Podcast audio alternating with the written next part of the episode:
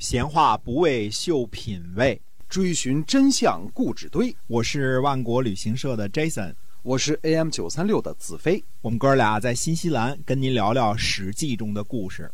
各位亲爱的听友们，大家好，欢迎您呢继续收听《史记》中的故事。我们来跟您聊一聊啊，在那个历史年代所发生的事情。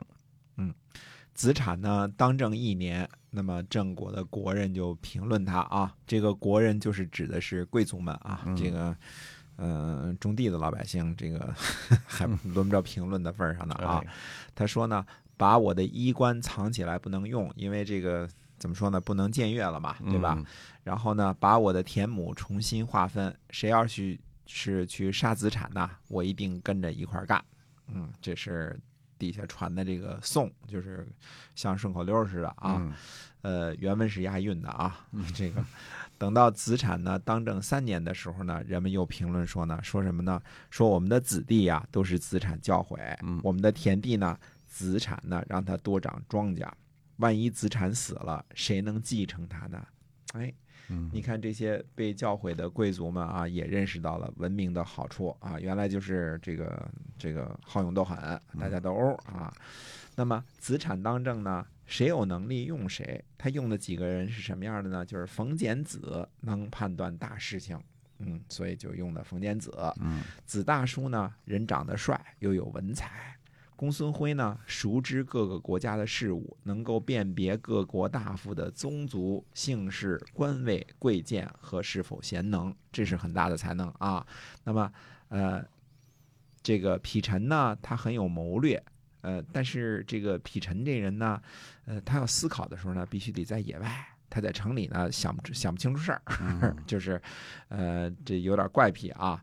那么郑国呢，有需要和其他诸侯交往的事情的时候呢，资产呢就去问公孙辉，让他呢多拟几份外交辞令的稿子，然后呢，他就驾车跟皮臣呢一块儿去野外，让他去给谋划。这个顺着他这个思路啊，皮臣在这个城里干不成事儿。谋划完了之后呢，就让冯简子呢去判断一下这事儿能不能行，能不能办啊？最后呢，事情策划好了之后呢，就让子大叔去执行，让他去应应对宾客，这个接待宾客。嗯，所以郑国谋划的事情呢，很少有不能成功的。你看，这是这叫什么现代化？这叫 teamwork，对吧？哎，团建搞得很好。哎，所以几个贵族、几个大臣呢，就是各用所长。这个匹臣，你能谋划，我我。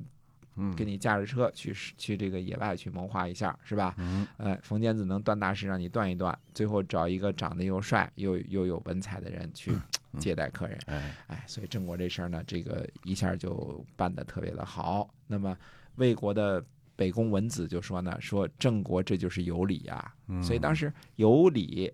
非礼这个事情就是合乎不合乎周礼啊？这个有礼不是我们现在说这个有礼啊，有礼貌不是这意思，不是有礼哎，不是有礼貌，也不是有有道理的意思，而是合乎周礼的意思，就是是有理还是非礼呢？所以春秋时期的大夫呢，都会做出自己的判断。嗯，所以我们就说，呃，为我不是我们说，是我自己说啊，这个周礼这个东西呢，它是一个在周朝的时候已经发展成为一种这个形而上的东西了。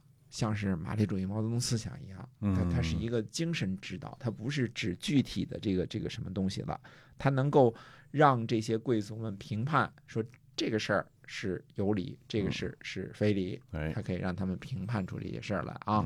那么，呃，郑国呢有个什么习俗呢？郑国人闲暇的时候呢，就到乡校这个聚集。乡校呢，应该是呃是学校教授子弟的地方，但是呢，也是一个。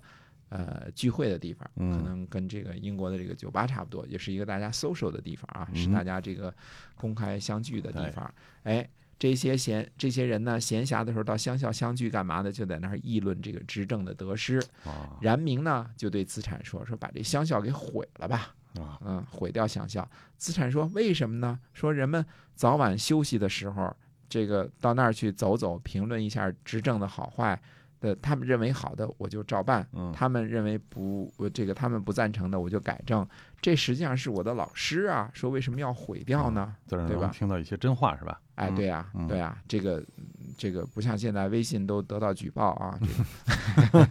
呃，我听说呢，就这个凭借忠诚善良呢，可以减少怨言。嗯没听说呢，用威势可以防止怨恨嗯，用强硬的办法，难道不能立刻把人们的嘴堵住吗？对吧？嗯但是呢，就如同呢预防河水决口一样，如果是大决口，伤害的人呢更多，嗯我没有办法解救，不如呢开个小口加以引导，不如呢让我听到评批评以后呢，作为钥匙来改正。嗯那么然明说呢，从今往后，我知道您是的确能够成就大事的人，我呢实在是没有能力。如果真按照您的想法去做呢，郑国就有了可靠的保证，岂止是我们几个大臣得到好处呢？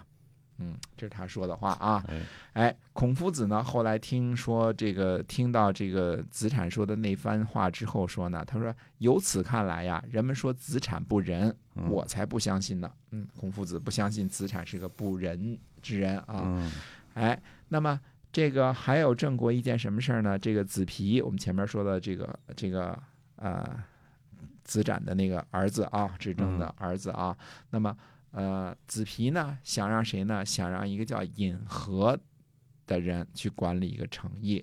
子产呢就问他，就说说这个尹和啊年纪很小，不知道成不成啊？嗯子皮说呢，说我愿意让他去，因为什么呢？我喜欢他，他不会背叛我的。呃，让他去学学吧，学学就知道怎么治理了。嗯哎，子产说呢，不行，说人喜欢一个人呢，就要对他有好处。现在您呢喜欢一个人，就把治理的权利交给他，就像一个人呢本来不能操刀，你却去让他割肉，肯定会受伤的。嗯呃，你喜欢一个人呢，而且伤害他，那么以后谁还敢让您喜欢呢？对于郑国来说呢，您是郑国的栋梁，如果栋梁折断的话呢，我子产会很不高兴的嗯，哪里不敢实情相告啊？呃，这个，呃，好比说你有漂亮的丝绸，对吧嗯？不会呃让人去学做裁缝吧？那么大的官职呢，大的诚意呢，是自身托庇的地方。呃，让人去学着管理，这比不会裁缝去裁剪丝绸还不是效果更差吗？嗯我听说呢，呃，只听说过学好了再来管理，没听说过呢，就是用治理来学习的。说这样做呢，肯定是有害处的。它就好比打猎，嗯这个，呃。能够练好这个射箭、驾车，才能有所收获，对吧？从来没有登过车，没射过箭，担心翻车还来不及呢，哪儿有哪儿能有所收获呀？嗯嗯，哎，说了这么一番话，他从这个子皮前面给他介绍为什么要去派这个尹和去这个治理一个城邑的事儿啊，这个这就等于去当市长了，对吧？嗯哎，然后推出这么一番道理来。子皮说什么呢？他说：“哎呀，您说的真好啊，嗯说我这个憨虎不敏捷，我我听说君子呢一定要知道大事儿和将来，小人呢只知道小事儿和眼前。我就像个小人，衣服穿在身上，我谨慎小心。大官儿和大的诚意呢是庇护我的地方，我呢却远离他，轻慢他。要不是您指出来啊，我还不知道呢。原来我说呀、先生，您是为了郑国，我只是为我们憨家有所庇护就行了。从今之后呢，我就知道我自己的不足了。我向您请求，就是我们憨家的事儿，也听您的。子产说呢，他说人心不同呢，就同人的面面相不同一样。我岂敢说您的长相和我的长相是一样呢？是因为心里觉着危险才告诉您的。那么子皮呢，认为子产很忠诚，所以呢，把政权交了给他。那么这样呢，子产呢，才把郑国呢治理的非常的井井有条。嗯，所以是这样的啊，哎我们这个讲一讲这个郑国非常有名的大臣啊，哎也是这个春秋中晚期整个春秋时期非常有名的大臣子产的一些故事啊。嗯嗯，子产后边还有很多故事，我们还会接着跟大家慢慢讲。哎春秋时期的这个名臣哈，嗯嗯，好，我们今天呢这个子产的故事呢，先跟您讲到这儿，感谢您的收听，也希望您能够喜欢，我们在下期再会。再会。